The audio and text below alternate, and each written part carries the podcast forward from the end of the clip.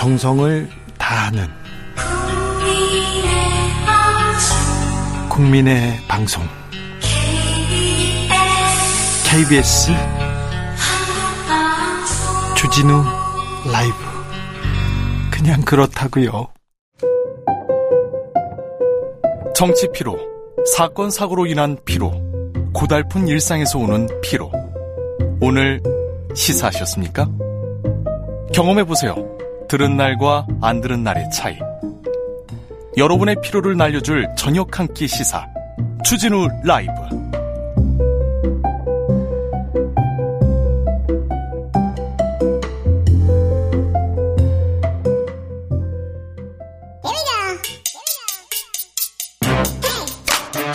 뉴스를 향한 진지한 고민 기자들의 수다. 라이브 기자실을 찾은 오늘의 기자는 탐구하는 기자입니다. 미디어 오늘 정철은 기자 어서 오세요. 안녕하세요. 요즘은 뭘 탐구하고 있습니까? 아, 탐구할 시간도 없이 너무너무 사건들이 많이 터져가지고요. 아 그래요? 예, 2023년에 예. 이 분신을 방조했다, 유서를 대필했다 이런 식의 기사가 나오고 있어서 네, 이게 80년대, 90년대 아유, 이런 그쵸. 기사가 나 예. 있었어요. 아, 그런데 그때 똑같은 기사를 보고 있어서 예, 너무, 2023년에 너무 놀랐습니다. 예 이번 주에 가장 좀 언론계에서 논란이 됐던 기사인데요. 예, 이- 이 짚어봐야 됩니다. 예, 조선일보가 노조 탄압에 항의하며 분신한 노동자의 동료가 네, 이 분신을 방조했다는 식의 왜곡 보도에 나서서 네. 어, 이걸 두고 언론계에서 최소한의 보도 윤리도 지키지 못한 2차 가해다 이런 비판이 나오고 있는데 여기에 더해서 이 월간조선이라는 조선일보 자회사가 있습니다. 한 걸음 더 나갔더라고요. 예, 어제 이제 유서 대필 조작 의혹까지 제기하는 보도가 나왔습니다. 이거 80년대, 90년대에 있었던 일인데 이게 똑같은 형식으로 조선일보에서 다시 살아났습니다. 사실은 어떻습니까? 팩트는 뭡니까? 어, 일단 2일날 네. 어, 건설노조 탄압 수사가 부당하다면서 민주노총 건설노조 소속 양희동 씨, 회동 씨가 이제 분신을 하셨는데 어, 조선일보 기사를 보면 현장에 있던 동료 홍아무개 씨가 분신을 말리지 않았다 아, 이런 보도를 합니다. 몇 초 동안 말리지 않았다 이렇게 예. 했죠. 부제를 보면 이제 불 끄는 대신 몸 돌려 휴대폰 조작 이게 기사의 부제였고 기사의 제목은 분신 노조원 불 붙일 때 민노총 간부 안 막았다 네. 이런 기사 제목이었습니다. 조작이다. 예, 그러면서 뭐 다수의 목격자에 따르면 어떠한 제지의 몸짓도 보이지 않았다 이런 보도를 해서 기사만 보면 아 분신을 그냥 바라만 보고 있었구나. 네. 정말 말도 안. 예, 예, 방조했구나 예. 이렇게. 사람의 목숨을 가지고 투쟁에 이용한 건가 막 그런 네. 생각을 할 수밖에 없는데 그런데 이 홍 씨가 현장에 도착했을 때는 이미 이양 씨가 몸에 휘발성 물질 을 뿌린 상태였고 라이터를 들고 예, 있었다. 한 손에 라이터를 들고 있었고 주변 사람들에게 다가오지 말라고 경고를 하고 있는 상황이었다고 합니다. 그리고 주변에서 다가가지 못하고 오 하고 예. 있었던 거죠. 예, 그리고 홍 씨는 이제 노조 지부장과 이제 전화 통화를 하면서 상황을 공유하고 있었고 노조 지부장이 무조건 막아라 그런 얘기를 했다고 합니다. 막아야죠. 예, 그런 사이에 이제 양 씨가 몸에 불을 붙였다고 하고요. 경찰에 따르면 이제 바닥에 이미 신호가 뿌려진 상황이었기 때문에 만약에 곁에 그냥 다가갔으면 네. 말리던 사람도 위험에 처할 수 있는 상황이었다. 그렇죠. 어, 이런 네. 지적도 했고요. 또 현장에 YTN 취재진이 있었는데 네. 어, 동료분이니까 홍 씨죠. 홍 씨가 양 씨에게 도대체 왜 이래 이런 말을 하는 걸 들었다. 만류하는 취지의 말을 이해했다 이렇게 증언을 했는데 현장에 있는 기자도 그렇게 예, 증언했습니다. 근데 요런 대목들이 이제 기사 조선일보 기사에는 다 빠졌죠. 잘 실리지 않았다고 봐야 될 것 같고요. 예. 어 그래서 기사를 본 사람들 입장에서는 이제 우리가 우리가 윤석열 정부 들어서 이제 그 건폭이라는 단어가 많이 유행을 예. 했는데 어 이제 정부의 어떤 보도자를 그대로 받았으면서 이 건설 노조가 뭐 폭력배와 같다는 식의 그런 예. 보도들이 많이 쏟아졌는데 어 그런 어떤 그 어, 노조에 대한 혐오, 그렇죠. 어, 왜곡 된 인식 진짜 건폭이네. 사람이 죽어도 저렇게 예. 조장하고 그냥 방조했다고 이렇게 생각할 거 예, 아니에요. 조선일보 기사만 보면. 없었던 기사였던 것으로 보입니다. 네. 이런 가운데 어제 월간 조선에서는 양 씨의 유서 세 장 중 한 장이 글씨체가 다른 것으로 파악됐다 하면서 위조 의혹을 제기한 상황이고요. 건설노조는 악의적인 왜곡 선동 책임을 반드시 묻겠다고 지금 경고한 상황입니다. 예. 어 그리고 이 건과 관련해서 이제 언론 노조가 오늘 성명을 내고 한국 언론사에 중대한 오점을 남긴 조선일보 집단이 또다시 같은 방식으로 인권을 유린했다면서 이 1991년 강기훈 유서 대필 조작 왜곡 보도 사건을 언급을 했습니다. 자, 강기훈 유서대필 조작 사건 그대로 떠오릅니다. 조금 자세하게 설명해 주세요. 91년 4월 명지대생 강경대 씨가 시위 도중 백골단 쇠파이프에 맞아 사망하면서 노태우 정부 반대 시위가 굉장히 거셌습니다. 네. 당시 이제 전민연 소속 사회부장 김기설 씨가 어, 서강대 옥상에서 몸에 불을 붙인 뒤 노태우 퇴진을 외치며 투신을 했는데 이때 옥상에서 유서 두 장이 발견됩니다. 네. 어, 조선일보가 5월 9일자에서 분신 현장에 두세 명이 있었다 그러면서 검찰이 어, 자살 방조 여부를 조사한다 이런 제목 기사를 냈었고요. 그 유명한 자살 방조죄 나옵니다. 예. 이후에는 이제 검찰발 보도를 하는데 이 김 씨가 남긴 유서 필적이 자필과 다른 사실을 밝혀냈다 검찰이 그러면서 당시 어떤 사회 변혁의 열망을 이제 운동권의 자살 방조 프레임으로 덮고 유서 대필 공방으로 몰아갔습니다. 네.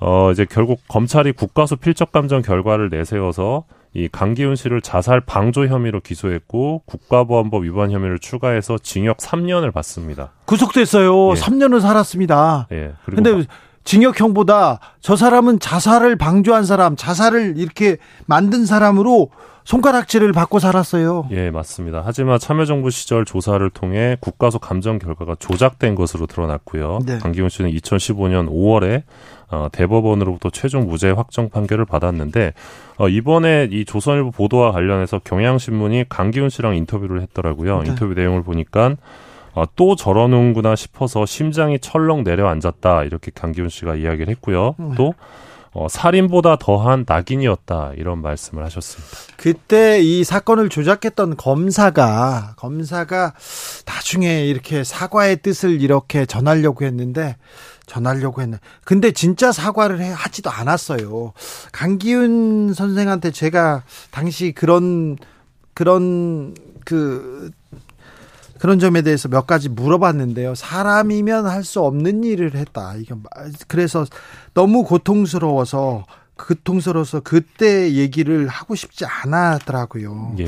근데 이 기사를 보면서 강기훈 씨가 특별히 더 괴로워했습니다. 예, 그러니까 아무 죄가 없는 사람에게 이제 자살을 방조했다면서 감옥에 보냈는데 네. 이번에도 똑같은 프레임의 기사가 지금 똑같아요. 한 겁니다. 네, 그렇죠. 그래서 지금 과연 사람이 할 일이냐 예. 그러면서 이제 자성의 목소리들이 나오고 있는데 강기훈 씨가 대법원 무죄 확정 판결 받았을 때 조선일보가 다음날 사설에서 이렇게 썼거든요. 모든 법관은 자신들의 판단 하나하나가 한 사람의 인생을 결정짓게 된다는 사실을 무겁게 봐야 한다.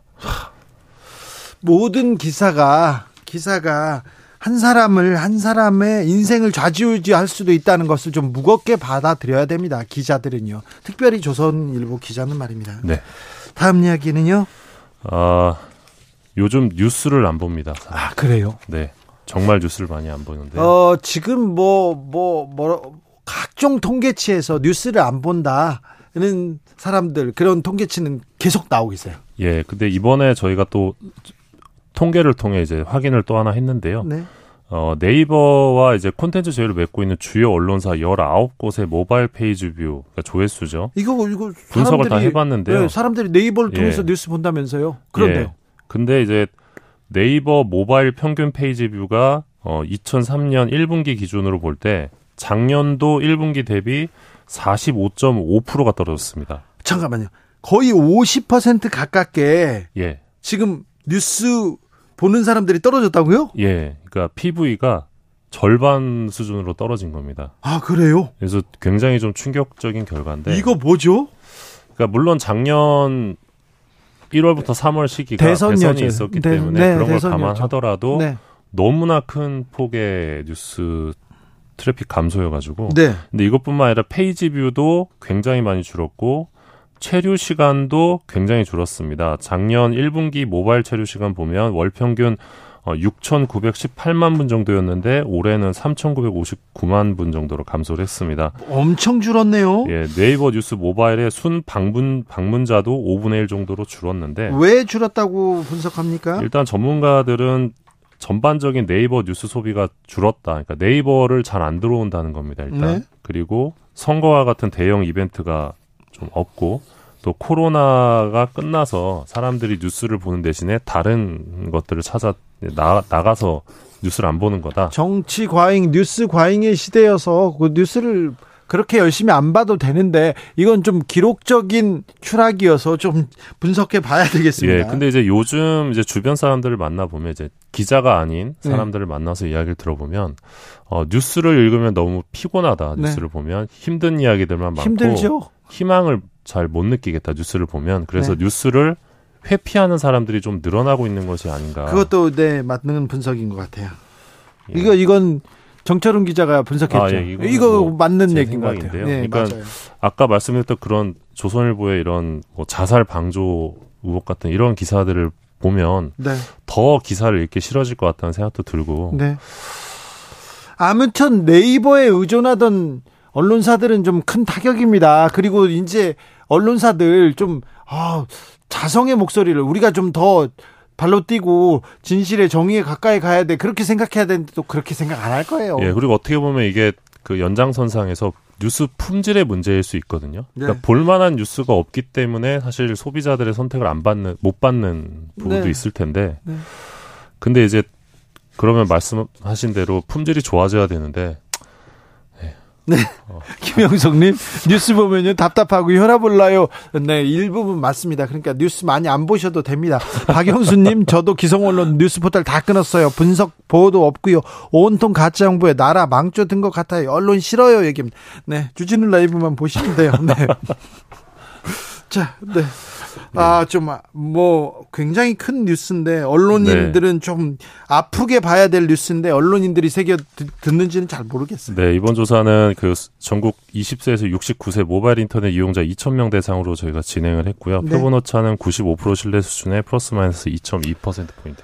다음 이야기는요? 어, 2008년부터 예. 2023년 5월 10일까지 네. 어, 정당에서 네. 언론중재위원회의 언론보도 조정 신청을 과연 누가 얼마나 많이 했을까? 얼마나 했습니까? 궁금해서 따져봤는데요. 네. 어, 모두 301건이었고요. 네. 정당별 신청 건수는 국민의힘 계열이 266건으로 네. 다른 모든 정당을 압도하는 것으로 나타났습니다. 아, 그래요? 266대 32네요. 예, 민주당이 32건이었고요. 네. 266대 32인데 어 국민의힘 이전에 뭐 자유한국당 네. 뭐다 포함해가지고 266건인데 자, 이걸 굉장히 어, 많습니다. 어떻게 분석해야 될까요? 일단 전체 정당별 신청 건수의 88.4%가 이제 국민의힘 계열이었던 건데 네. 어, 일단 이 중에 기각 건수가 59건입니다. 전체 기각 22%. 될줄 알면서도 그냥 건다는 거네요? 예. 그러니까 보통 기각이 되려면 정말 허, 좀 명백하게 주장이 이유 없는 경우들이 기각이 됩니다. 네. 예를 들면 어 편파적인 댓글을 보도했다. 네. 그리고 어, 모 종교단체 대표가 박근혜 전 대통령 시계를 차고 기자회견을 했다고 보도해서 피해를 입었다. 아니 진짜 그랬잖아요. 네. 그러니까 이런 식의 조정 신청이 국민의힘 계열의 조정 신청이 대, 기각이 됐던 건데 어 기각이 되는 걸 알면서도 조정 신청을 한다. 네. 결국은 어, 언론의 위축 효과를 주기 위한 것이 아니냐 어, 네. 이런 분석이 있는데요. 이런 게 언론 중재의 방심이 이런 게 오잖아요. 그러면은 굉장히 위축됩니다. 언론사들은. 예, 특히 이제 언론 중재뿐만 아니라 방통 방송통신 심의위원회가 더 심한데 네. 정당별 심의 민원 접수 건수 보면 같은 기간 아, 2018년부터 2022년까지 5년 동안 보면 국민의힘은 2,870건 민원을 제기했고요. 예. 민주당은 800 24건이었습니다. 네. 특히 국민의힘은 작년에만 어, 1,368건의 시민 민원을 제기했는데 이게 역대급이었습니다. 네. 어, 이 추세를 좀 보니까 문재인 정부 이후에 국민의힘에서 시민 민원과 중재위 조정 신청을 당 차원에서 적극적으로 활용했다 이렇게 추정해 볼 수 있을 것 같은데요. 언론한테 위축 효과를 어, 끼치기 위해서 지금 조정 신청 적극적으로 활용했다 이렇게 분석해도 되겠네요. 예, 그래서 네. 점점 더 어, 기사 쓰기 힘들어진다. 네. 네. 그런 시절입니다. 2018년 이후에 언론 중재위 찾은 정당 중 10번 중에 9번은 국민의힘이었습니다. 비디오 오늘 정철훈 기자 함께 했습니다. 감사합니다. 고맙습니다. 교통정보센터 다녀올게요. 임초희 씨.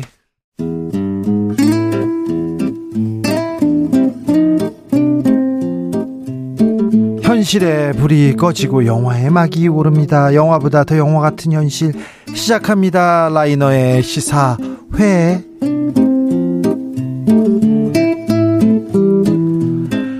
영화 전문 유튜버 라이너 어서 오세요. 네, 안녕하세요. 네, 오늘은 어떤 이야기 해볼까요? 예, 그 5.18 민주화 운동을 배경으로 한 영화가 지금까지 되게 많이 나왔고요. 많았죠. 앞으로도 많이 나올 겁니다. 그래요? 왜냐면 우리나라 근현대사가 정말 다이나믹하잖아요. 네. 식민 지배 받은 다음에 해방되게 무섭게 전쟁이 일어났고 뭐 4.19 혁명 있었고 군부 독재, 대통령 암살 그리고 그리고 5.18 민주화 운동의 87년 6월 항쟁에 이르기까지 정말 다른 나라들은 수백 년에 걸쳐서 겪는 사건들인데요. 우리는 그걸 압축해서 굉장히 짧은 시간 동안에 아니, 그런데 네. 5.18 관련된 영화가 앞으로도 만들어질까요? 그럼요. 왜냐면 이 헐리우드 영화에서 진주만 2차 세계 대전, 뭐 베트남 전쟁, 9.11 테러 네. 계속해서 나오는 소재거든요. 네. 그래서 저는 뭐 광주 민주화 운동 5.18을 다룬 작품은 앞으로도 계속 나와야 하고 예. 그리고 더 나올 것이라고 생각합니다. 네. 5.18를 그린 영화. 네. 네. 수작들이 좀 있었죠. 네, 그 중에서도 네. 어, 택시 운전사 이야기를 오늘 하려고 합니다. 택시 운전사. 네.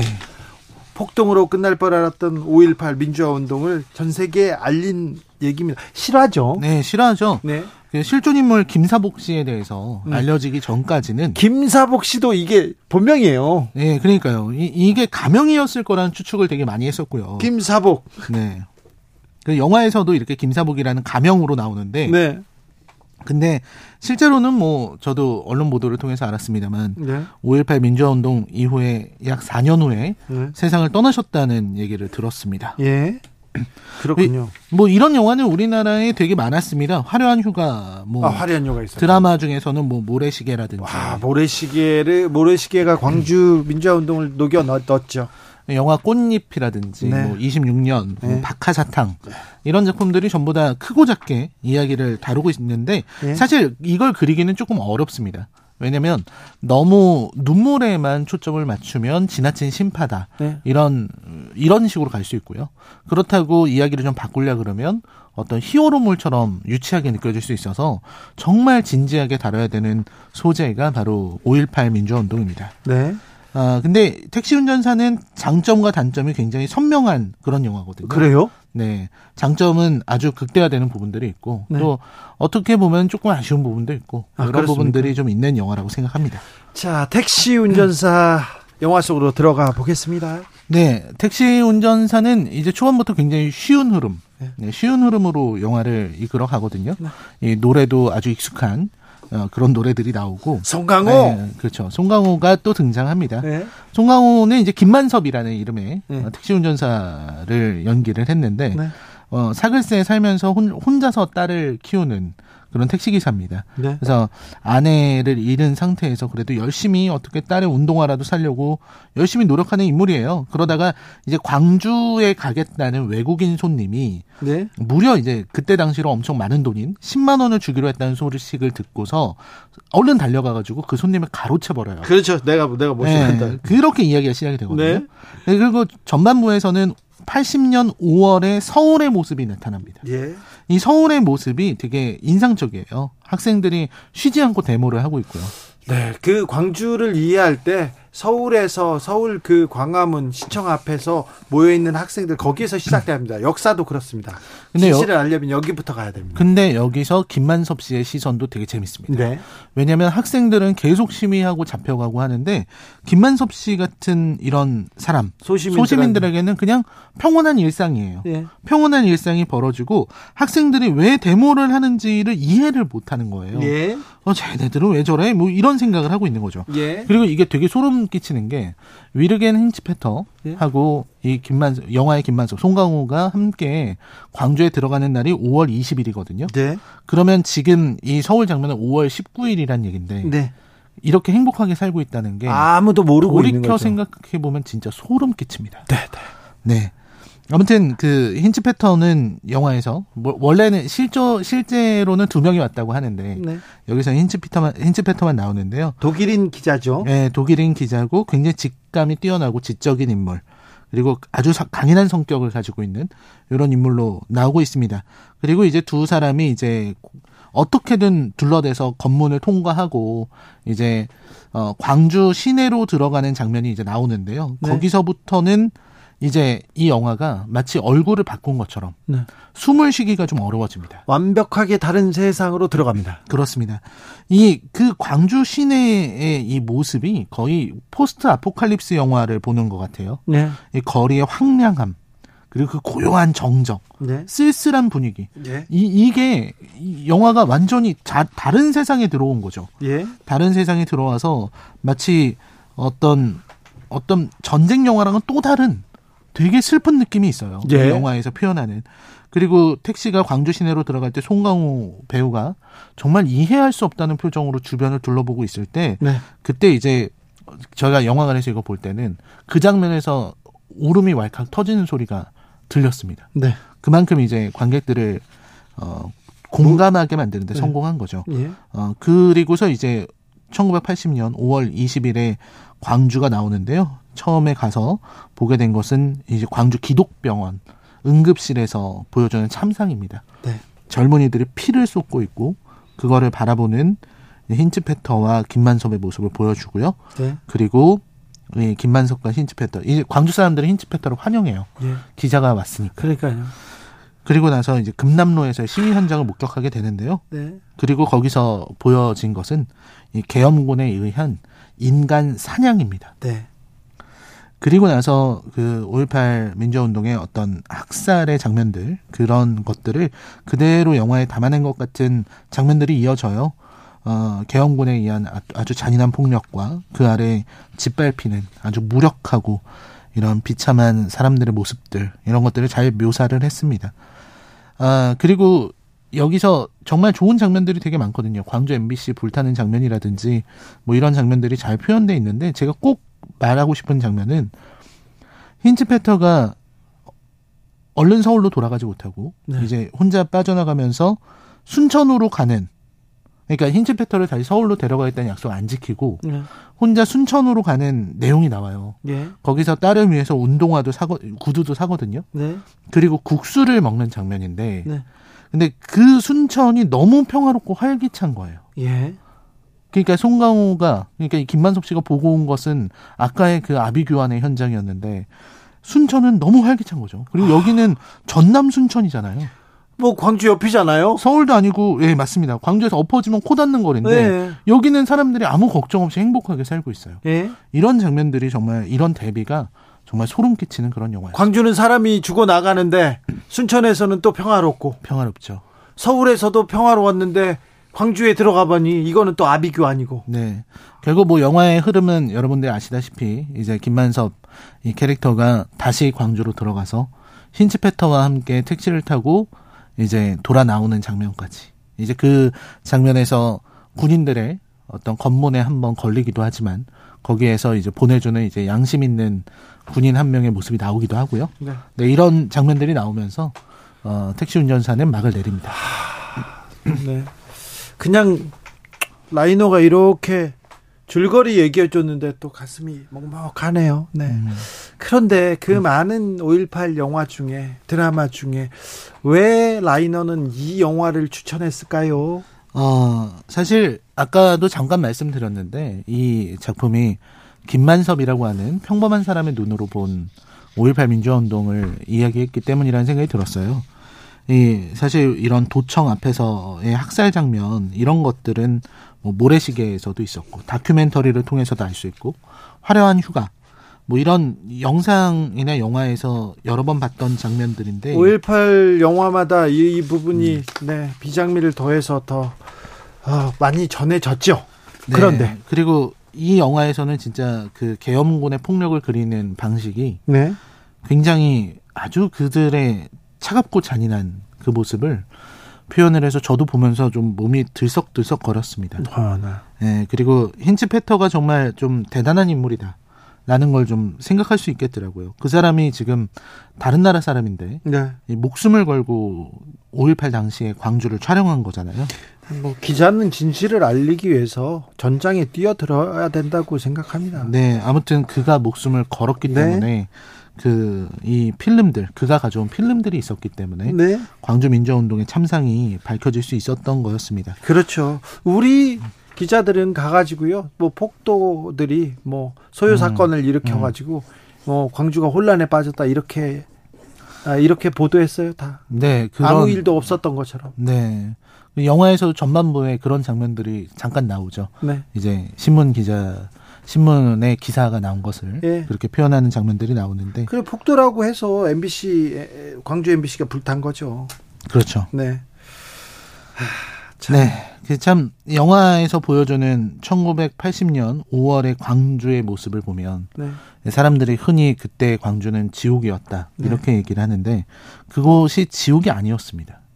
그곳에는 사람이 살고 있는 곳이었습니다. 예. 그래서 더 가슴 아프게 표현이 되더라고요. 예. 거기에서 서울에서 왔다고 기자가 왔다고 이렇게 친근하게 대하는 사람들 주먹밥 건네주는 분들 뭐 이런 분들이 있어서 그런 분들이 되게 잘 표현된 좋은 영화입니다. 네. 그래서 비록 오늘 하루가 지났지만 그리고 전두환은 사라졌지만 1980년 5월에 광주에서 민주주의를 외치던 그 목소리가 아직도 메아리 치는 것 같은 그런 영화입니다. 네. 아, 그때 언론에서 한국에서는 보도를 못했어요. 그래서 전남 매일신문 기자들이 기사를 못 쓰니까 이렇게 씁니다. 우리는 보았다. 사람이 개 끌리듯 끌려가 죽어가는 것을 두 눈으로 똑똑히 보았다. 그러나 신문에는 단 한 줄도 싣지 못했다. 이에 우리는 부끄러워 붓을 놓는다. 1980년 5월 20일 대한매일신문 기자 일동 사장한테 보내는 집단 사직서였습니다. 아, 안- 안타까운 음. 한국 현대사의 한 장면인데 우리는 광주에 대한민국의 민주주의는 광주에 얼마나 큰 빚을 짓고 있는지 5월이면 항상 가슴이 아픕니다. 그리고 감사하고 또 미안함이 계속됩니다. 아, 택시 운전사 좋은 작품이었어요. 어, 좋은 작품이었죠. 네. 네, 사실 이 작품 물론 송강호라는 배우의 네. 힘도 있었지만 어쨌든 천만 영화가 됐잖아요. 네. 그리고 물론 이제 중간 중간에 어떤 개연성 부분이라든지 네. 좀 너무 아, 사건을 좀 축약한 부분들 이런 부분들은 좀 비판을 받기도 했지만 네. 그래도 이 위르겐 힌츠페터라는 인물을 다시 한번 부각시키고 네. 그리고 광주 그때 당시 이제 민주화 운동이 일어날 때 광주를 잘 표현한 부분은 칭찬을 받을 만한 네. 그런 영화라고 생각합니다. 1987도 그렇고요. 음. 그 다음에 택시 운전사도 그렇고 한국 현대사의 한 장면을 매우 잘 만든 작품들인데 왜 요새는 이렇게 명작이 안 나와요? 왜 이렇게 작품이 안 나옵니까? 한국 영화 왜 그래? 아, 그러니까요. 요즘 저도 되게 고민이 많습니다. 한국 문화의 힘이 더 축적돼서 이제 다양하게 이렇게 분출돼야 되는데 영화, 한국 영화, 한국 콘텐츠 가장 이렇게 음, 지금 빛나야 되는데 왜 영화계는 이렇게 아 이렇게 위축됐죠? 어, 이거를 제가 짧게는 얘기할 수 없을 것 같은데요. 여러 너무 많은 이야기들이 있을 것 같은데 네. 좀 더 많은 창작자들에게 네. 좀 기회가 주어져야 되는데 예. 어, 요즘은 투자도 잘 이루어지지 않고 있고요. 네. 네. 정말 영화 제작 환경이 굉장히 힘든 상황입니다. 네. 그러다 보니까 좋은 작품들이 있어도 세상에 좀 빛을 보기가 어려운 이런 네. 상황들이 있습니다. 뭐 그 재벌들이요. 재벌들이 그 큰 영화 음. 그 흥행 감독들한테만 돈을 몰아주고 다양한 영화에 대해 도움을 안 주는 것 같아요. 그리고요 극장에 사람이 없어요. 왜 그러냐면은 너무 비싸요. 그렇죠. 그래서 젊은 층들이 영화 보는 게 부담스러워 이렇게 생각하는데 누가 영화관에 갑니까? 그렇습니다. 이 가격이 너무 많이 올라 버려서 예. 어, 좀 부담이 너무 많이 되죠. 그러니까요. 이거 극장 극장 가지고 있는 대형 극장 가지고 있는 재벌가들이 돈 너무 많이 올리면서 음. 코로나 때문에 돈 못 벌었어. 그래서 올리면서 지금 자기 발등을 찍고 있는 거 아닌가 그런 생각도 해봅니다. 그렇습니다. 저도 뭐 동일한 생각입니다. 그러니까요. 뭐 하고 있는지 CJ 들으라고 하는 말입니다. 롯데 들으라고 하는 말입니다. 뭐 하고 계세요? 아, 다른 데서 돈 벌면 된다고요? 아유 더불어 이렇게 같이 잘 해야죠. 한국 영화를 얼마나 우리가 응원하는데. 그렇습니다. 그죠? 한국 문화의 뭐 중심축이고 우리가 얼마나 자랑스럽게 생각합니까? 맞습니다. 네, 너무 한국 좋은 영화가 안 나오고 있어가지고 안타까워서 그렇습니다. 그런 마음에 그런 마음에 한 거예요. 네네. 네. 오늘도 감사했어요. 감사합니다. 아 라이너 보면 이렇게 아 한 주가 이렇게 끝나가는구나. 올, 이번 주도 무사히 끝났구나 이렇게 생각 듭니다. 아, 시사회 택시 운전사 함께 봤습니다. 라이너 감사합니다. 감사합니다. 주진우 라이브는 여기서 인사드립니다. 루시드 폴의 사람이었네 들으면서 저는 물러가겠습니다. 저는 내일 오후 5시 5분에 주진우 라이브 스페셜로 돌아옵니다. 지금까지 주진우였습니다.